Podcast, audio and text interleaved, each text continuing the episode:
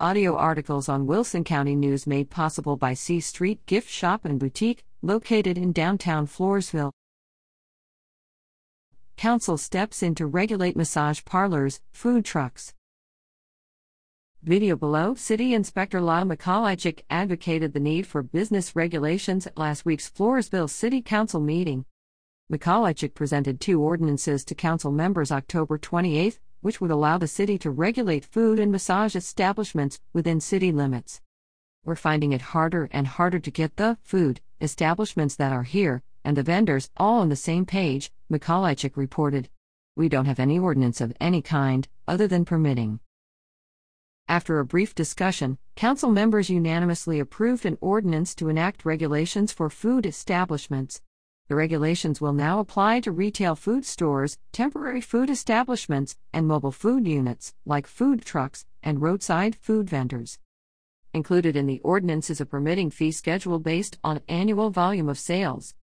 This ordinance is just a start for us, said Mikolaychik. Increasing business regulations continued with a proposed ordinance to amend the city's code to add the category of massage establishments.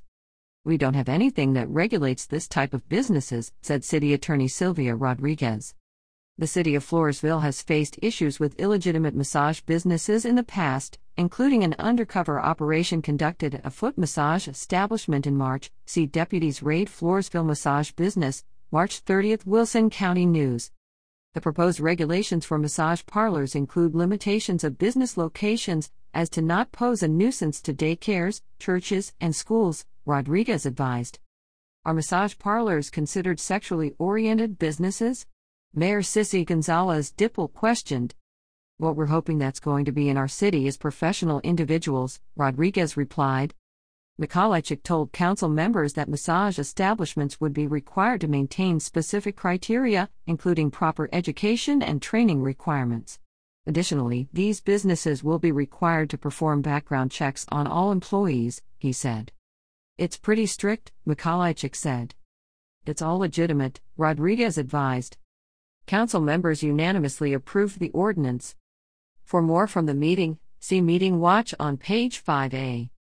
Sutton at WCNOnline.com.